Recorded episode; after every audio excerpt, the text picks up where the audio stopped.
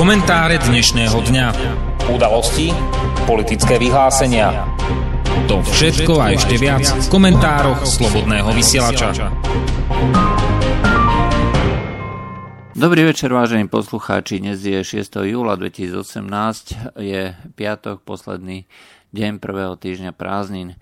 Dnes vás od mikrofónu bude sprevádzať Juraj Poláček.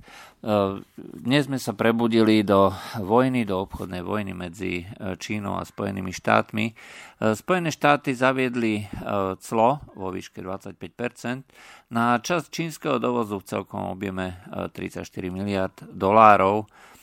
Peking mal vzhľadom na to, že tieto opatrenia sa čakali, mal pripravené protiopatrenia, ale povedal, že bude čakať so svojimi opatreniami až potom, keď vyhlási, vyhlási Washington teda tú svoju politiku.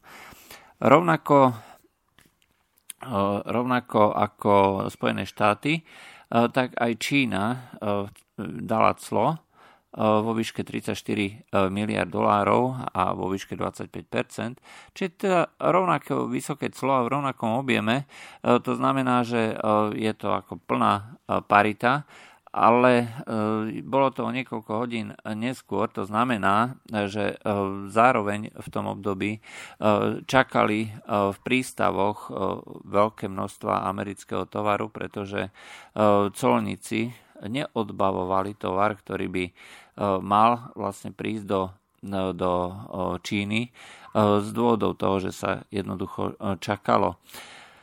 Bohužiaľ je to obchodná vojna, ktorá je len začiatkom.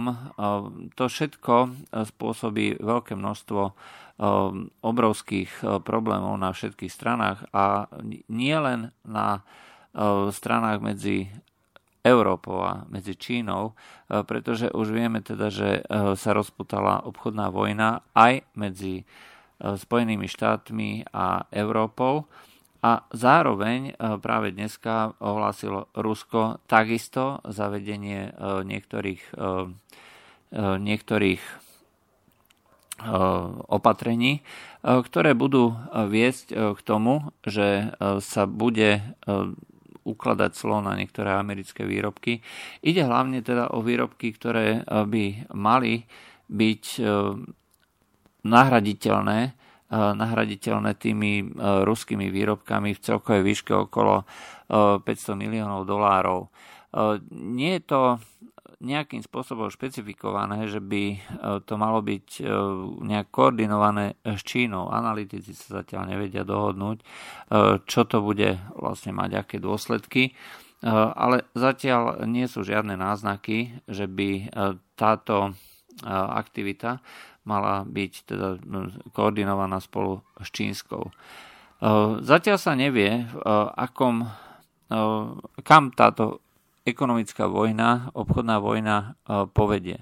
Donald Trump je e, pevne rozhodnutý e, vzhľadom na to, že túto politiku začal alebo respektíve prezentoval už počas svojej volebnej kampane, je pevne rozhodnutý v tom pokračovať. Verí, že ochranárske opatrenia pomôžu americkej ekonomike.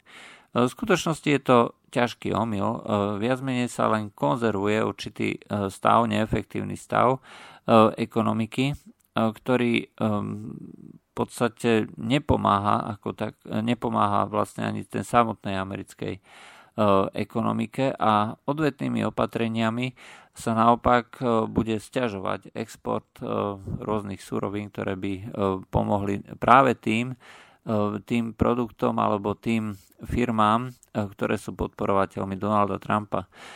Napriek tomu jeho popularita je veľmi vysoká, hoci americká spoločnosť je teda rozdelená medzi tými tzv. liberálmi, čiže ľavicou a medzi konzervatívcami, čiže pravicou, tak v tomto období e, po voľbách, keďže Američania štatistiky milujú, tak e, Donald Trump je na, jednom, na jednej z najvyššej historickej pozícii vôbec.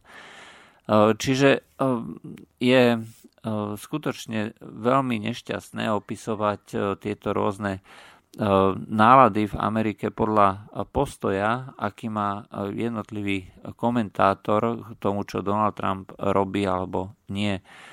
Tá popularita tým, že vyslovene rozdeluje tú spoločnosť a aj rozdeluje názorovo, čo sa teda môže a čo nemôže, je skutočne vysoká, pretože čo slúboval počas tej volebnej kampane, tak to sa reálne aj snaží robiť. A toto si ľudia zrejme, zrejme cenia.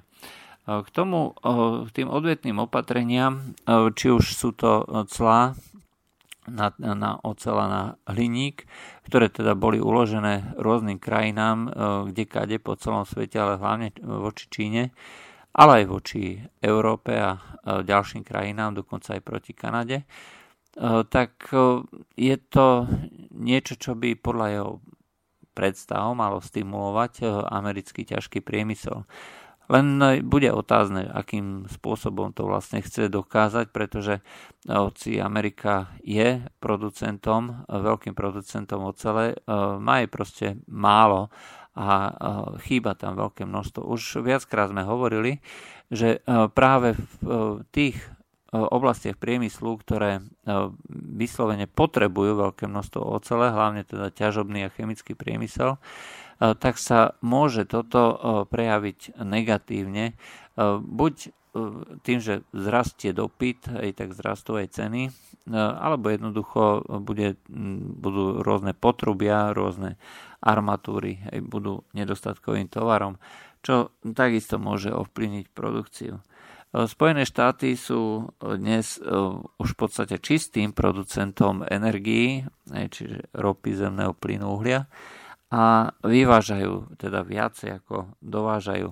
Napriek tomu je tam veľký problém, e, hlavne kvôli tomu, že e, produkcia týchto rôznych uhlovodíkov, hlavne teda pokiaľ sa týka tých plynných a tekutých a nesypaných, tak produkcia je vyslovene E, závislá od toho, že či budú existovať e, tie rôzne infraštruktúry, čiže e, potrubia, pomocou ktorých sa dopravia tieto jednotlivé produkty na miesta, odkiaľ je ich možné dopraviť zákazníkom. Túto infraštruktúru zatiaľ nemá vypracovanú, pretože tie miesta na stredozápade zatiaľ neboli E, tak produktívne, ako by sa možno očakávalo. E, to, čo e, predtým v minulosti vlastne tvorilo jadro toho ťažobného priemyslu, tak to boli teda hlavne na Aliaške alebo Texas alebo Mexický záliv.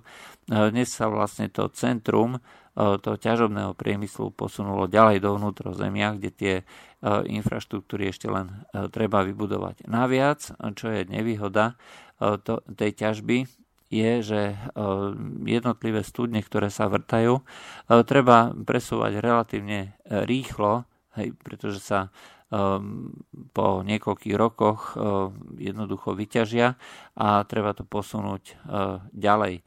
Čiže nie je to tak, že sa raz navrtá nejaká studňa a tá sa ťaží e, množ, e, mnoho e, desiatok rokov dokonca, ak je to ložisko dostatočne bohaté, ale tu na prvé 2-3 roky je tá výnosnosť veľmi vysoká a potom strmo klesa.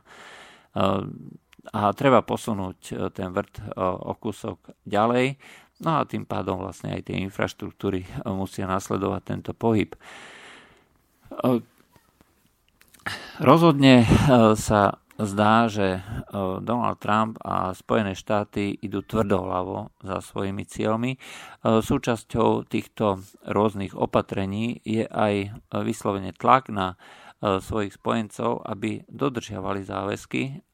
Donald Trump predčasom poslal tým spojencom, aby si vstúpili do svedomia a začali konečne teda míňať tie slúbené 2%.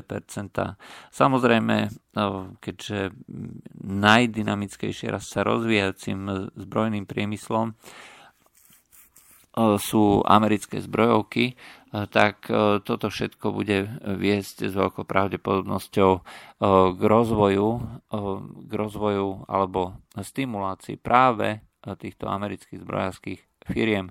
Pretože či už hovoríme o lietadlách, či už hovoríme o raketách, protiraketovej obrane, alebo o obrnenej technike a lodnom priemysle. Amerika je jednoducho na špici. Keď si človek predstaví, že aký obrovský komplex a kolos je zorganizovať stavbu nejakej lode, aj tak je to veľmi, veľmi náročná úloha, ktorú dnes skutočne v tej špičkovej kvalite zvláda iba málo firiem. Keď si uvedomíte, že akým spôsobom sa trápia, dajme tomu, ruskí lodiari s tým, aby dokázali vyrobiť niečo väčšie, ako je teda veľkosť nejakej fregaty alebo nejakého nejakej korvety, tak o to viacej potom vyniká schopnosť Spojených štátov stavať veľké, či už výsadkové lode, ktoré umožňujú umožňujú teda štartovať aj lietadlám alebo rôzne, rôzne tieto lietadlové lode a približujú sa k tomu mnohé ďalšie krajiny, ako Čína, ktorá dnes stavia už svoju druhú lietadlovú loď. Prvá lietadlová loď bola kúpená od eh, Ukrajiny, to bol eh, trup lode Variak, ktorý premenovali na Liaoning a táto lietadlová loď je v službe. Druhá lietadlová loď už je hotová, práve v týchto dňoch prišla po prvej skúšobnej plavbe do prístavu, kde sa testujú všetky opotrebovania, akým spôsobom to funguje, stále sa učia ale zároveň už sa stavia tretia loď, ktorá by už mala byť s atomovým pohonom, to znamená nie s nejakými plynovými turbínami alebo niečím podobným. Takže tu vidno veľký pokrok. Rusko po strate ukrajinských dokov, mimochodom, práve dok, doky, v ktorých sa postavili tie, tých sedem trupov lietadlových lodí, alebo lietadlových krížnikov, lepšie povedané. E, v týchto dňoch e, bol na nich vyhlásený konkurs, e, takže Ukrajina už definitívne stráca schopnosť stavať veľké lode, lebo s tým súvisí nielen know-how, to znamená znalosti tých ľudí, ako to robiť, ale aj celá infraštruktúra okolo.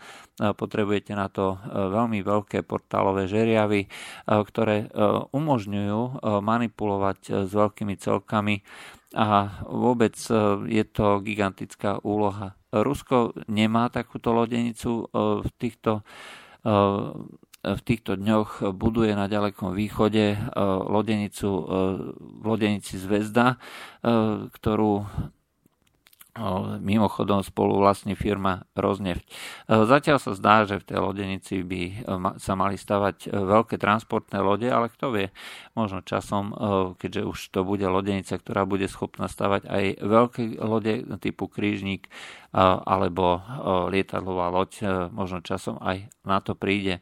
Toto všetko ukazuje, že je dnes len málo takýchto E, takýchto schopností.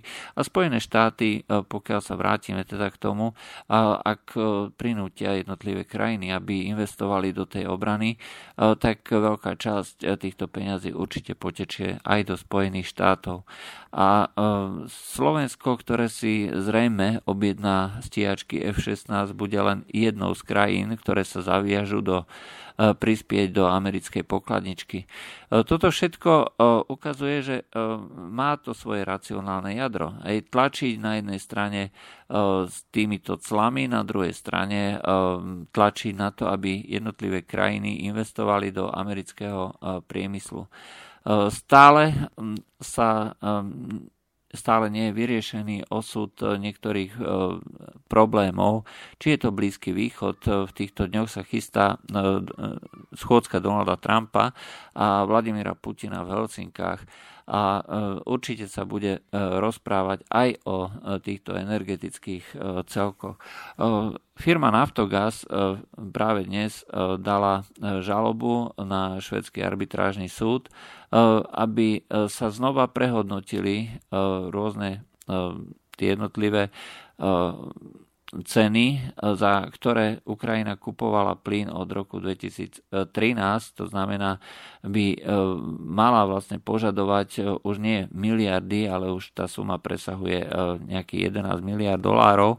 Takže máme tu na celkom zaujímavý spor, kde Ukrajina e, stále hovorí a tlačí, že chce prepravovať plyn aj po roku 2019, keď e, uplynie doba e, teda vypršania tej zmluvy.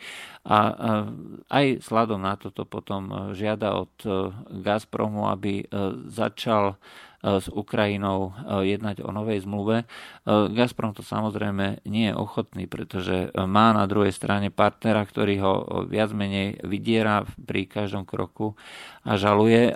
Bohužiaľ za veľkej podpory a asistencie západných krajín. Tam neexistuje žiadna podpora, naopak dochádza k podrážaniu zo strany z týchto západných krajín všetkých ruských krokov a snách. Napriek tomu, že Rusi hovoria neustále o týchto európskych krajinách ako o partneroch, je, má to partnerstva skutočne veľmi, veľmi ďaleko. Nedá sa tu na vôbec nejakým spôsobom povedať, že Rusko by akýmkoľvek spôsobom malo na tieto krajiny, či už z toho alebo onoho dôvodu, byť v úvodzovkách dobré, ale taký je život napriek tomu, že sa treba s Ukrajinou bojuje a napriek tomu, že Ukrajina je teda oficiálne vo vojnovom stave podľa definície tej operácie, ktorá sa vedie na, na východe Ukrajiny, tak podľa všetkého, aspoň teda podľa neoficiálnych e, zdrojov, e, veselo funguje e, napríklad cez Rusko trh alebo respektíve dodávky uhlia e, smerom e, do, na Ukrajinu a potom e, ďalej export do, do Európy. Čiže z tých východných tzv. okupovaných oblastí sa deklaruje to uhlie ako ruské a následne sa potom používa na ukrajinských elektrárniach a exportuje sa ďalej.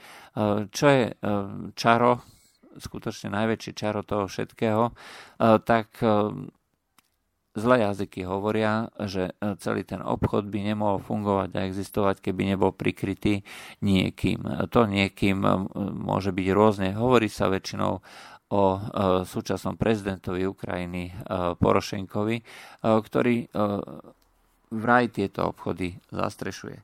Ale tak treba to brať s veľkou rezervou. Faktom je, že e, Rusko je stále najväčším partnerom, obchodným partnerom, či sa to týka vývozu, rovnako ako dovozu. E, Ukrajina pre Ukrajinu je e, ruský trh životne dôležitý a jednoducho ho potrebuje.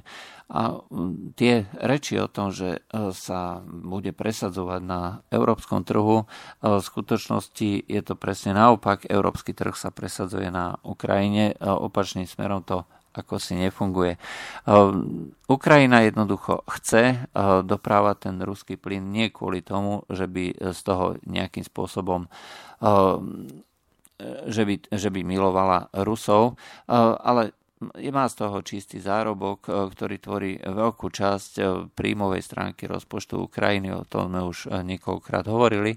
Dôležité ale je, že Ukrajina sa chystá na privatizáciu týchto plynovodných sietí a pokiaľ nebude záruka, že tento plyn bude prúdiť aj cez e, Ukrajinu, e, v tom prípade e, jednoducho nie je schopná Ukrajina predať tieto, tieto plynovody, respektíve pritiahnuť tam nejaký kapitál. Ak však takéto čo nespraví, tak veľmi pravdepodobne do niekoľkých rokov začne, začnú byť netesnosti a poruchy na tejto sieti neúnosné. A pokiaľ by došlo k prerušeniu dodávok, tak by Ukrajina E, nakoniec nemala ani na to, aby e, si vlastne napustila tú plynovodnú sústavu tým technickým plynom, ktorý zabezpečuje tlak. Toto musela v minulosti riešiť, takže do, tohto, do tejto sústavy doslova dokupovala plyn. Napriek tomu v súčasnosti potrebuje Ukrajina stále menej plynu, aspoň to sa ukazuje na, tých, na tom plynovode, ktorý je na Slovensku ale um, to je asi tak, uh, to je asi tak všetko. Po roku 2019 uvidíme. Rusi povedali, že uh, chcú doprávať aj cez Ukrajinu, nakoniec uh, inú možnosť ani nemajú, ale nebude to v objemoch, ktoré by zabezpečovali veľké významné čísla a pokiaľ bude musieť Ukrajina udržiavať tlak plynu, aj v plynovode, ktorý bude veľmi málo vyťažený, tak to bude pre nich veľmi drahá záležitosť. Jednoducho budú mať malý zisk. Eh, Donald Trump eh, jednoducho musí tiež eh, uvažovať v týchto intenciách, pretože Ukrajina je americké dieťa, je to krajina, ktorá má strategickú polohu a hlasí o tom, že Donald Trump by sa mohol dohodnúť s Putinom, že by mu prenechal Ukrajinu, respektíve, že Spojené štáty by odišli z Ukrajiny, sa nezakladajú na reálnom odhade situácie. Nie je to možné. Donald Trump nech je, nech je aký chce, má okolo seba e, skúsených harcevníkov zo zahraničnej politiky a na túto tému e, mu jednoducho nedajú e, súhlas, pretože to nemá reálne opodstatnenie. Spojené štáty potrebujú mať páku na Rusov, ktorú budú používať spôsobom cukru a biča. Buď keď Rusi budú dobrí, tak bude aj Ukrajina dobrá, keď bude, budú Rusi zlí, tak Ukrajinci začnú robiť problémy. Presne takisto, ako sa vlastne teraz ocitla, ocitol ten ruský monopol Gazprom pod palbou týchto ukrajinských požiadaviek na rôzne pokuty, sankcie a tak ďalej a tak ďalej. Evidentne je to pokus o znervozňovanie veľkého brata na východe. Či to k niečomu bude viesť, osobne si myslím, že nie. Rusi sú už vytrenovaní a zvyknutí na tieto rôzne ťahanice a napriek tomu, že e, boli niektoré akcie e, vlastne už zablokované vo Švajčiarsku a Holandsku, e, s veľkou pravdepodobnosťou to nie je konečný stav. Tie akcie sú len zablokované, ale činnosť tých spoločností nie je nejakým spôsobom prerušená, takže tam sa viac menej nič nedeje.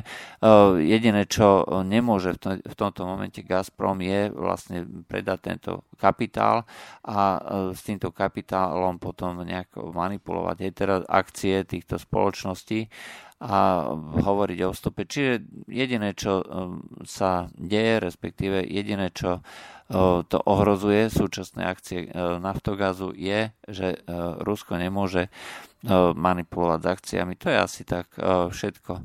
Preto by nemalo byť na závadu práve takéto čosi. Spojené štáty majú veľa želiezok v ohni. Jedným z nich je podľa všetkého aj ten pokus eh, Veľkej Británie eh, znova rozprúdiť kauzu Novičok. To, že všetko toto je s veľkou pravdepodobnosťou nejaký, nejako previazané, ukazuje aj tá tvrdohlavosť jednotlivých povedzme aktérov, e, či už sú to Spojené štáty alebo Veľká Británia, e, na to, aby si vytvorili predpolie práve na takéto akcie a aktivity. Pokiaľ hovoríme o chemických zbraniach, jednoducho sa nemôže obísť úloha organizácie pre zákaz chemických zbraní a tie stupidné komentáre, respektíve stupidné odôvodnenie, ako mohlo dôjsť k kontaminácii novičkom, no tak sú ďaleko stupidnejšie, keď si ich predstavíte v tej histórii e, o 5 mesiacov predtým, keď sa tvrdilo, že tá látka A234 zo skupiny Novičok je mimoriadne prchavá, je mimoriadne nestabilná a dnes vám anglická policia tvrdí, že tí nejakí vrahovia alebo ktokoľvek to zabil Skripalovcov v úvodzovkách, samozrejme, pretože Skripalovci prežili, tak išiel nejakých 10 kilometrov do druhého anglického mesta, do nejakého pekného parčíka, namiesto toho, aby okamžite odletel niekam na letisko a okamžite sa zbalil, ako to interpretovala americká, teda anglická policia, tak išiel do toho parku a tam čírov náhodou niekde uprostred parku podhodil inekciu. Tu našli podľa informácií alebo podľa vysvetlenia anglickej policie dvaja miestni narkomani, ktorí sa potešili, aha, našli sme neznámu látku, to bude určite heroin, ktorý si pichneme do žily a budeme z toho veľmi šťastní. A najprv si to pichnem ja, hej, a potom keď odviezli ženu do nemocnice, tak eh, ten muž eh, toho nenapadlo nič lepšie, než aby si zrejme pichol to isté. No, tomuto vysvetleniu môže zrejme veriť len stupidný angličan, ale nie je normálne uvažujúci človek, pretože to jednoducho nedáva vôbec žiaden zmysel.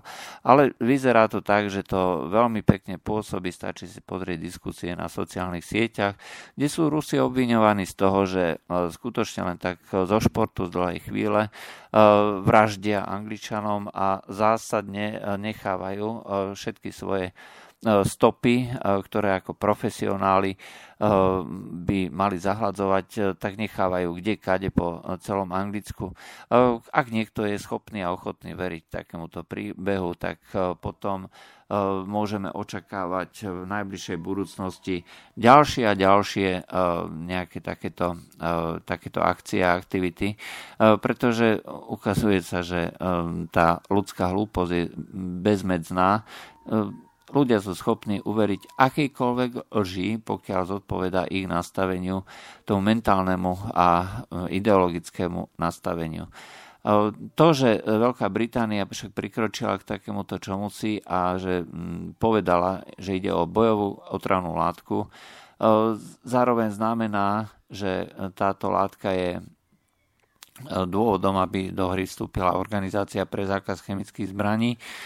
Takže dá sa očakávať, že v priebehu nejakého času, nevieme akého času, e, Organizácia pre zákaz chemických zbraní prvýkrát využije verejne svoj mandát na to, aby určila vyníka e, tohto chemického útoku. E, keďže dneska už Veľká Británia tvrdí, že to bolo Rusko, tak s veľkou pravdepodobnosťou bude vynikom určené práve Rusko.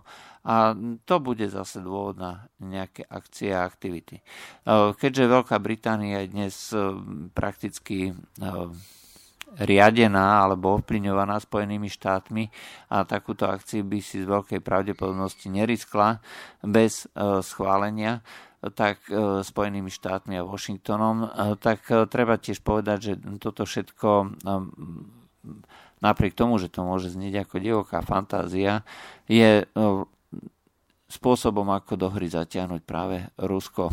No to, že e, Donald Trump sa chce stretnúť s Vladimírom Putinom e, a rieši tieto otázky, no bude to len ďalšia pálka na, na Rusov, hej, že čak my vieme, že ste teda zabili tam Skripalovcov a teraz ste zabili ešte ďalších dvoch ľudí, však to tak robíte. My vieme teda, že e, na Ukraj chcete preprávať alebo musíte cez Ukrajinu, máte tam Nord Stream 2 a tak ďalej, ktorý ešte mimochodom nie je postavený. E, to je tiež dobrá pripomienka. A toto všetko bude viesť tomu, že e, Donald Trump použije presne tie isté metódy a aktivity, na ktoré bol trénovaný prakticky celý život, vyjednávať z pozície síly.